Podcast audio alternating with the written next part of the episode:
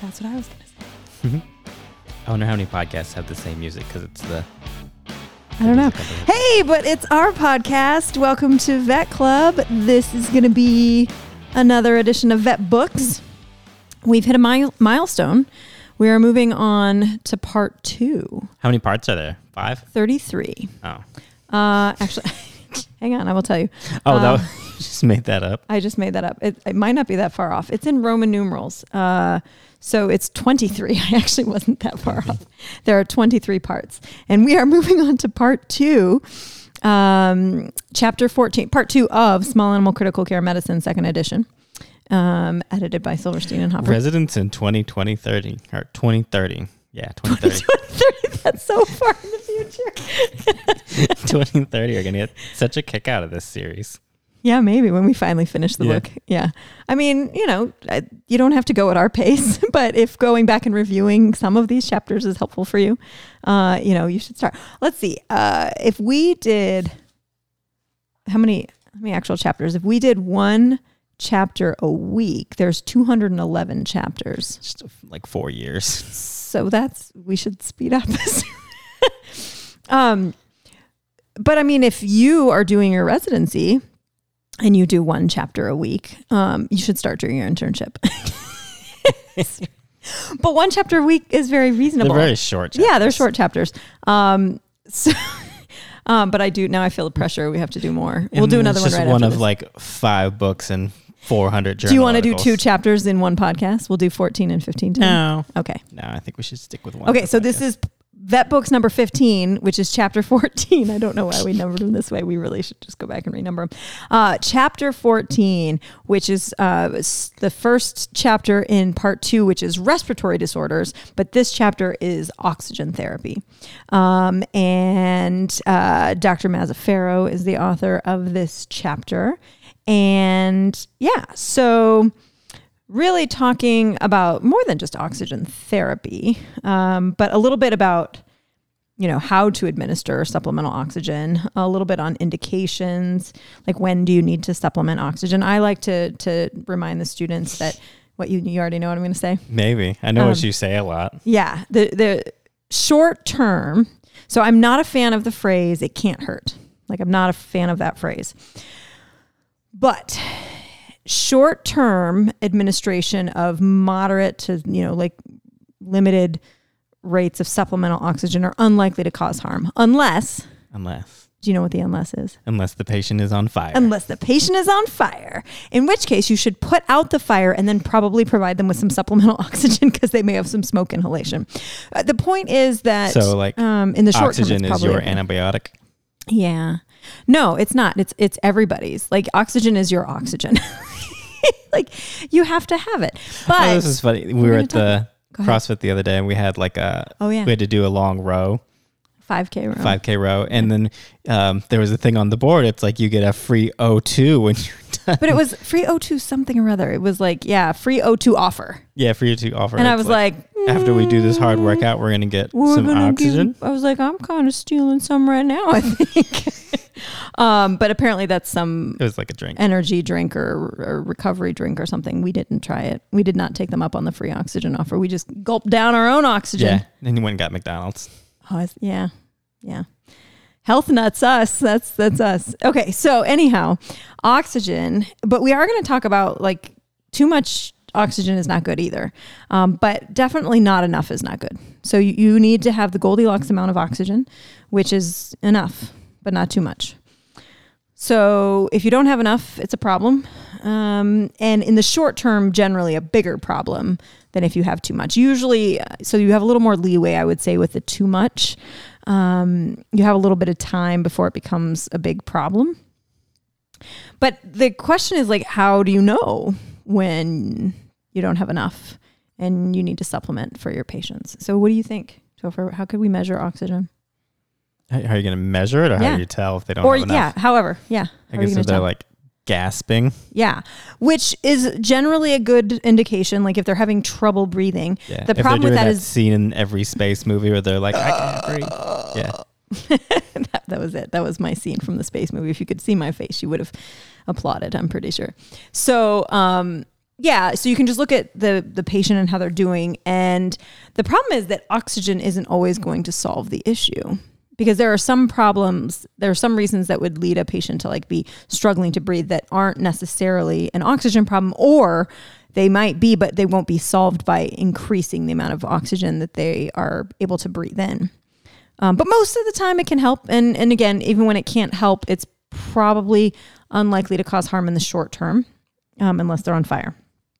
So but sometimes it's hard to know like you know how how bad are we doing? And we want to have some some ways to measure. So do you know how we measure oxygen? Probably like what they breathe out. that is usually what we're going to um, assess carbon dioxide. We're going to see how they're ventilating. Yeah. how much are they breathing out? Because they shouldn't be breathing in very much. Um, because you know trees and then um, so on the out we actually don't really care how much oxygen they're breathing out we care a lot more um, how much co2 carbon dioxide they're breathing out um, I guess there's like, aren't there oxygen levels in the blood? Yeah, yeah. So we want to know how much is in the blood. And the blood is divided into two broad categories the arteries and the veins. And the arteries, typically, with the exception of what's happening in the lungs themselves, but the arteries, meaning they're leaving the heart after picking up oxygen from the lungs, should be fairly oxygen rich. And then the, the blood passes down into the capillaries, passes through the tissues, and the tissues will take up that oxygen and drop off their CO2 waste.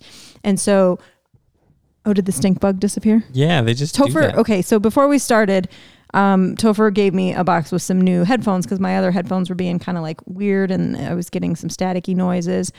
But he sabotaged it with a stink bug on the I box. there was a stink bug Sure, that's what he says now. And so then he was joking that there would be one crawling around in my ear because he was super. It was that. super accidental, and um and so but I flung it onto the ground, and now he's saying it's Yeah, and Bob disappeared. was like, "What does stink bugs do?" And I was like, "They just stand there." Yeah, they don't do anything, but apparently this one is Yeah. out for some revenge. and um, it it's it- oh, I see it. It's in your hair. No, it's not. No, it's not. But they like they don't move at all unless you're not looking, and then they've gone like three miles. Yeah, they are pretty sneaky. Anyhow, um, Sorry, I just had to point out that the stink bug was no longer there. Yeah, they're weird. They don't bite though. Or do they? Uh, well, they probably bite something. I don't think they bite me. Okay, so we're talking about oxygenation in the blood, and um, there's two different ways that we can find oxygen in the blood, and there's that which just dissolved in oxygen. So oxygen can just be dissolved in like the plasma, and and then there's also um, it's bound to hemoglobin. And the vast majority of bl- of oxygen in your blood is bound to hemoglobin. This is a really important point because um, when we measure, um, we have again two ways that we can measure oxygen in the blood, and one is just the partial pressure of the dissolved oxygen in blood. And that's really useful. It's a good, useful amount. However, that represents a small fraction of the oxygen in your blood. It is, however, very strongly correlated to the amount of oxygen that is bound to hemoglobin. Um, because uh, we have what's called the oxygen hemoglobin dissociation curve. And that is measured as a percentage. So we measure the oxyhemoglobin dissociation curve based on a percentage of the binding sites on a hemoglobin molecule that are saturated, that are bound with oxygen. And we have pretty consistent correlation between the amount of dissolved oxygen in the blood and what would be bound to normal hemoglobin. Yeah, Um, it's just chemistry. Yeah, exactly. And although there's some, some things that will change that, some chemistry things that will change that, um, the pH of your blood being one of those. Um, but usually they don't change it dra- dramatically. Like that, that curve is pretty similar. It will have a slightly, you know, uh, Yeah, because your different shape. pH changes too much, you die. You die. Yeah, exactly. Uh, a few other things that can adjust that, um, but uh, but generally speaking, it's going to look the shape is going to be very very similar. And um, so what we use a lot of the times is, um, you know, both of these measures are, are useful in their own right. However, it's important to know that um, small, very small changes in the SpO2 or the percentage of um, what percentage of hemoglobin is bound by oxygen or the pulse oximetry is what we will often call that is That's the thing they stick on your finger. Yeah that's the finger thing um, Where do you stick it on animals? their fingers No, um, you have to put it on a something that doesn't have a lot of fur and something that ideally doesn't have a lot of pigment. So oftentimes their tongues, like we use it a lot when they're under anesthesia, and it works really nicely when the animal's under anesthesia because they don't try to chew it out. Have but to put it on awake animals, tongue. awake animals don't love it. Um, so you can kind of put it on their lip, but they don't love that either. Um, so it that and as a diagnostic tool, it doesn't work as well in awake animals for all of the reasons you are giggling about right now. You're imagining that they're not going to talk. I tolerate was just it. imagining when you're a doctor and they like, all right, instead of put this thing on your fingers, like, all right, stick this on your tongue. Yeah. Everybody would be like the dentist. So how was your day? Yep, like that. So, but that thing that gives you the percentage of hemoglobin molecules that are saturated with, oxygen, which is cool, um, but it can change almost not at all, and the dissolved oxygen will change dramatically. So, I think they have that in this chapter. Maybe it's not in this chapter. Maybe I lied. Um, maybe in a subsequent chap- chapter we'll talk about that. But that small changes in the pulse oximetry reading can correlate to big changes in the percent or the uh, um, amount of dissolved oxygen in blood um, particularly on the too much oxygen side. So, um, when we talk about hyperoxia, meaning too much oxygen, which sounds like a great thing, but actually is not, um, you can't, you will never have more than 100% um, of your hemoglobin molecules fully saturated with oxygen. And so everything else is just the dissolved oxygen, and that can still lead to issues. Um, but um, so this chapter is going to focus a little bit more, a little bit on how you measure it, a little bit on when do you need oxygen therapy. You know, when their oxygen is low is a is a good. Yeah, this is that thing that Lance Armstrong was doing, right? With his blood doping. Uh, I think blood doping is usually when they um, they donate or they like extract blood. They donate like a unit of blood, store it for a while, and then give that back to themselves. Yeah. So, um, but that's just because you now have more oxygen carrying capacity. Yeah. Um, so yes, uh, there there's a limit to how good that will be because it also changes the viscosity and the rheology of your blood. Um, so there are problems with that. Don't recommend it. But if it, it will increase the oxygen carrying capacity, and so if you have more hemoglobin, that's a much more effective way to carry oxygen in your blood. So on in a, in a normal patient, ninety seven percent of the oxygen in your blood is carried by hemoglobin is bound by hemoglobin.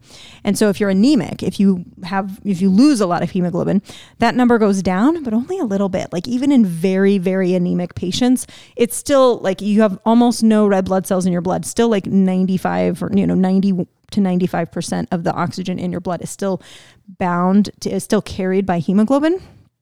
So when you're anemic your tissues are not getting enough oxygen, but giving that patient oxygen isn't going to help. They just need oxygen carrying capacity. Like we're not really set up to effectively and efficiently extract free or dis- like dissolved oxygen from the blood. We really need to have it bound to hemoglobin.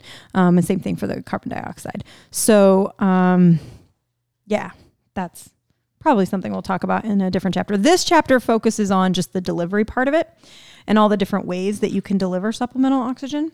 Um, they do talk about, importantly, um, humidification through a lot of these methods. So if you are bypassing the body's natural humidification system, which is what's your body's natural humidification system? Spit. Not exactly. Um, it's your nose. Yeah. Yeah, that's Mucus and stuff. Sure. Well, it's not so much mucus. Um, so yeah, it is. when you breathe through your nose, you have, um, you know how it's really easy to get a bloody nose because For you have you. a ton. Yeah, for me especially. But you have a ton of blood vessels um, in your nose, and um, and dogs and cats have. Uh, I probably we do too. I guess. Really um, intricate system of kind of curly cues of bones and things like that for all the air to pass through to increase the surface area that your air passes through to warm it and humidify it so that um, you, you're not um, breathing in like dry, cold air, which would be not as good for your airways and your lungs. So we humidify the air through our noses, which is why like if you're breathing through your mouth a lot, like you'll feel like your throat gets really dry and things like because you're not humidifying it very effectively. I've always wondered. They always talk about that in athletics that it's more important to breathe through your nose. I never. That's probably Really part of it. why. That's probably part of it. I don't know if it's all of it, but it's it's. I imagine Yeah, that's that at least part of it. Um, but so with some of these methods, if you bypass the body's natural humidification system, so for example, like if you're going to put a nasal oxygen cannula in a patient, which is a common method of um, supplying supplemental oxygen, you have to humidify that air for them because otherwise they're going to be breathing dry and cold air and you're going to dry out the rest of their airways. So humidification can be really important. Um, let's see, what else? Do they say anything else about that? Yeah. I mean, if you're if you're in an oxygen cage, you know, usually not you if you put the patient in one, usually you have ways to um, humidify that if you need to. But if the patient's breathing through their nose, it's not a big deal. Now, if they're opening their mouth, you might want to increase the humidity in the oxygen cage for something like that. Um, so if the patient is still able to breathe through their nose, you may not have to worry as much about humidification. Um, but if you're bypassing the nose, that becomes really, really important. Um, so, yeah, that's probably so. The things they mention uh, for oxygen supplementation would be like flow by, just blowing extra oxygen near the nose and mouth of the patient while they're breathing. That's going to provide typically the least amount of extra oxygen of any of the methods. So when you deliver oxygen, are you delivering pure oxygen or like some Good sort question. of mix? Most of the time, most of the time, we're talking about 100% oxygen um, being supplemented. So, like, if you're obviously, if I if I you know, blow a tube or, you know, put a tube of 100% oxygen towards your nose, it's mixing with the, the air around you. Mm-hmm. So you're not breathing 100% oxygen, you're just breathing extra because I'm putting it like really close to your nose. Same thing as if I put nasal, a nasal oxygen cannula or like people that have oxygen um, supplementation, right. they have the little nasal prongs, same kind of thing. Um, so they're not breathing a hundred, that what's coming out of that tank is 100% oxygen, but it's mixing with the air around you. So it's supplemental oxygen. Yeah, it's going at probably like a low rate. Yeah. Um, so, and it depends you you increase the flow rate, it's going to, in theory, increase the fraction of inspired oxygen that you're getting, um, the percentage, and then, um, but it, it it varies, um, and it's hard to measure. It's one of the things that's really hard to know, like how how much oxygen are you actually breathing in. Um, so there's different ways to do that, but they have face masks, so um, that we'll use for like just pre-oxygenating patients for anesthesia and they have tight and loose fitting face masks so you put like a little cone over their nose to increase the amount of oxygen that they're breathing. They have oxygen hoods. There are things that you can like make. You can take like a one of those elizabethan those um, e-collars um, and put that around an animal and cover it with like saran wrap. Not mm-hmm. a method i'm a fan of but there's now like commercially available hoods and little like astronaut helmet dome things that you can put over patients. So there's different ways to provide additional oxygen um, to the patients. And then again, the more invasive, or I mentioned oxygen cages. So um, there are commercially manufactured cages so like a you know a cage you'd put a dog or a cat in but it's um, sealed with like plexiglass and you can infuse higher rates of um, inspired oxygen into those cages but those are a little more complicated because you also have to make sure that the carbon dioxide that the patient is exhaling is also being handled because um, now they're in like a box and so yeah. you need to make sure that that's being accounted for and then the more invasive forms, which uh, again, we've already mentioned nasal oxygen. So putting a small tube in the nose of a patient and delivering oxygen that way. Um, there's some pros and cons of all of these. Um, not everybody likes having prongs in their nose, surprisingly. Um, but you can, you can do that and it works pretty darn well. Um, you can put it directly like through the neck into the trachea. Um, not a common one that we will do, but something you can do. Um, they talk a little bit about hyperbaric oxygen. I'm not really going to talk much about it because not a huge. There's very few indications for using hyperbaric, like high pressure oxygen for yeah, a, a patient. thing in the the early 2000s for athletes. Oh, that seems silly. They would sleep it's in like a hyperbaric chamber. If yeah, that seems dangerous. Um, if you have the bends from you know scuba diving and you uh, get nitrogen toxicity, then yeah, that's probably a good indication for it. That's probably what it was developed for. Um, but yeah, so but the other thing that they mentioned very briefly in this chapter is that like oxygen isn't completely benign. Um, oxygen toxicity is a real thing, and it's a greater risk in patients that have higher rates of oxygen for longer periods of time.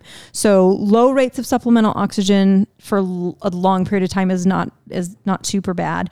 High rates of oxygen are, you know, for even short periods of time are potential like 100% oxygen is is bad sooner. Um, and so like, you know, it, this, it's a spectrum. You can't say like after six hours of this percentage, like every patient is a little bit different. They're probably going to have different risk factors. Um, but we do have to be careful. Um, and So what happens if you get too much oxygen? so there's a number of things that can happen. Um, the main things that um, I think about are one, um, you can get nitrogen washout. So um, your alveoli, which are the little sacs that um, make up your lung units, they're little like little balloons, and nitrogen forms what people refer to as like a nitrogen skeleton. So it kind of like they push away from each other, and they kind of help most of the air is, right? yeah, most of your air, like yeah, almost eighty percent of the air we breathe. It's like seventy nine whatever percent of the air we breathe, or seventy eight point something or other is nitrogen, and that nitrogen forms a little nitrogen skeleton, which helps keep your alveoli from collapsing on themselves. And if you breathe 100% oxygen for a long time or very high rates of oxygen for a long time, you will wash out all that nitrogen and then your alveoli will want to collapse on themselves. And when they collapse on themselves, it's harder to open them back up. Kind of like when you have a balloon that you're trying to inflate, the hardest part is getting it started. Once it's open, keep it making it a little bit bigger, a little bit smaller, a little bit bigger, a little bit smaller is way easier than letting that balloon co- completely collapse down and then you have to kind of like force it open again. Your alveoli, it's the same. And so we don't want the alveoli to collapse. And so washing out all that nitrogen can lead to alveolar collapse. So that's not good for your lungs. And so we want to avoid that. And then just having too much oxygen dissolved in your blood can increase the risk of developing oxygen free radicals, which we always have a little bit of those in our body. Like free radicals are forming, and we have mechanisms to clean those up and clear those out. And, um, but our systems to um, correct those free radicals can become overwhelmed, and then that can start to lead to um, lipid peroxidation, which lipids are the walls of our cells are made up of lipids. It's a lipid bilayer. Peroxidation. Peroxidation is basically like you know how hydrogen peroxide will damage like dish tissues. You can use it to like disinfect things and whatnot. Yeah. Yeah, that's what will happen to your cells on the inside. So that um, hydrogen peroxide can form into that OH with a little radical, Mm-hmm. um, which is going to damage your cells. So you get oxygen radicals forming, and it damages your tissues. Is the short version. That's those are like the two main. I mean, there's probably more things. Those are the main things I think about. How do you know when you're starting to give too much oxygen? That is the hard part. Um, and I don't think we have historically done a very good job of one thinking about it and like trying to avoid it. Like people are just like, it's oxygen, it can't hurt. And, you know, I even joke about it. If they're not on fire, it's fine. It's like, well, no, a little bit for a little while is probably fine. But a long time or large amounts, and certainly large amounts for a long time, is definitely not fine. And again, the higher the the the fraction of inspired oxygen you are you're giving, the less time it will take before it's problematic. But knowing, no, like I, you're not really going to know. You're not going to be able to measure easily how much of that nitrogen have you washed out of that patient's lungs. Like I don't have a way of measuring that. But if again, there are studies that will say yes, this happens, and so after eight or whatever hours of, of you know um, supporting this patient they were improving and now they're getting worse. Maybe part of that is from oxygen toxicity. Um, if you're starting to get organ damage and organ failure we've talked about multiple organ dysfunction syndrome things like that. Oxygen toxicity could be Mods. contrib- yeah good job. Could be contributing to some of that. But we don't have good ways of quantifying that and that's part of the problem. So we have to just be aware of it and try to avoid it by saying hey let's provide the minimal amount of supplementation that we think we can get away with to stabilize our patient. So if our patient can get better with a little bit of oxygen, then we shouldn't give a ton of oxygen supplementation. Like give just what they need to improve their symptoms, their clinical signs, and then hopefully treat the underlying problem. that Well, that's not easy. Nope. Sorry about that. Sorry. I know I promised everybody that when we went through this chapter, everything would be easy. I lied when I said that. Mhm. I don't remember saying that. I'm sure you have it recorded somewhere though. But yeah, this was this was a, a shorter chapter. Um, kind of one of those like a lot of practical stuff, and you need to just get out there and do some things. But um, yeah, I think that maybe it's game time. Is it game time? Game time. Whoop whoop whoop. Which game is it? It's your turn to make a game for me. It's the backwards backwards game. It's the backwards backwards game. We need to say that back. We need to record us saying backwards backwards backwards, and then that becomes Record us saying backwards backwards backwards. no. We need to record us saying backwards backwards, and then you need to flip it around and play it backwards, and that will be the intro sound backwards, for the backwards, backwards backwards. backwards game. Stop it. Yeah. But yes, Do you remember how the backwards backwards app works? mm, All right. so re- refresher. you have to press record. for when I have to talk into the phone Yeah. and press record. And you talk into the phone, not your microphone. You can talk both, into both. but mostly the phone. and then and then when you're done, you just press play. And then when I'm done, I press play. Yeah. And then do I give Don't- the phone back to you? No, you can keep the phone the whole time. Okay. Record Yeah. when I talk, then play, and I hold it into my microphone when I play it. No, you don't have to. I got. oh, you have it on your end. Yeah, I'm fancy Ooh, like that. Fancy. Um. Okay. And but are you going to play this? You have the sounds. Yeah, me? it sounds. Okay, because I need to hear them so that I can record it. So I just hit record, talk, hit. How do I? It'll say stop when I'm done recording. Oh yeah, you press stop. It'll That it'll, it'll it- pop the up and record say button will change to stop. Yeah. Okay, let's do it. Backwards, backwards game. Backwards, All right. backwards, here's your backwards. first word. My first word. it is Invasive methods. Invasive methods. Okay, so Invasive now you got to play that backwards. Yep. Are you ready? Sure. Stefamphysivne. It's so funny. Okay, do it again. You can hear the vacuum in the background. Oops, I was vacuuming. Stefamphysivne. Once more. Stefamphysivne. So then, wir flick. that was you probably so want to talk a little more in the phone next time. more into the phone. Yeah. You don't think I got it? Yeah, you can give it a Where's shot. the sound on your phone? Is it down at the bottom? Oh, I don't know. Okay, so I'm gonna play it. Yeah. That Let's was- play it again. That was so good. So how how do I reverse it? Oh, you did reverse. That's it. Reverse. Oh, that was it. Reverse. Wait, what? yeah. Yours is really bad. Are you sure? All right, try again. This time, talk more to the bottom of the phone. Are we doing the same word again? Yeah, again? we'll do the same one. That was so bad. You ready? I don't I'm gonna think play it it for you. reversed. Okay, go. Stefamphysivne. So them foods. Yep. Yep. Shut up. You can go next. Yeah, that was better. Oh, you heard it? I couldn't hear it. Do it again. Invasive methods. yeah, I totally heard it. Okay, I guess it worked. All right, that was a that one was hard. All right, this next one's good. Is, uh, sure for you. You ready? yeah, Nasal prongs. Nasal prongs. I like your reflection. Nasal prongs. You're cute. All right, here's backwards. Snarlosian. Sorry, I need a minute to just giggle. Oh, okay. Go ahead. Snarlosian.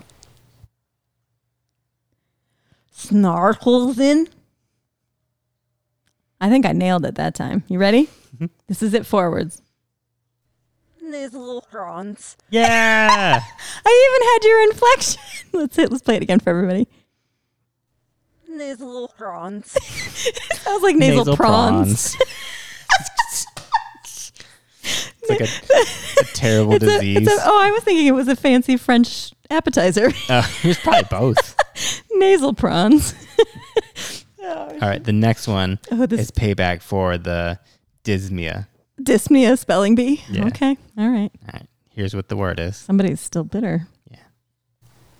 Complications of oxygen therapy. That's a sentence. Complications of oxygen Oh. therapy. The first one was hard enough. Okay. Wow. This is going to be hard. I'm ready. Oh, I'm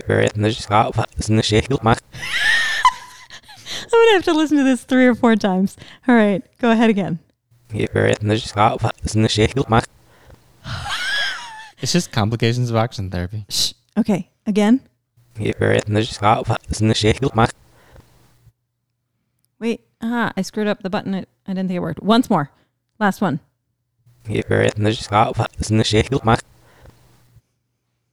Paper is cloud and then the shape of smuff. Paper Calvin in the shape of muff. Yeah, isn't that what you said? All Yeah. right, you ready? Yeah. I'm too fishing in the wild therapy.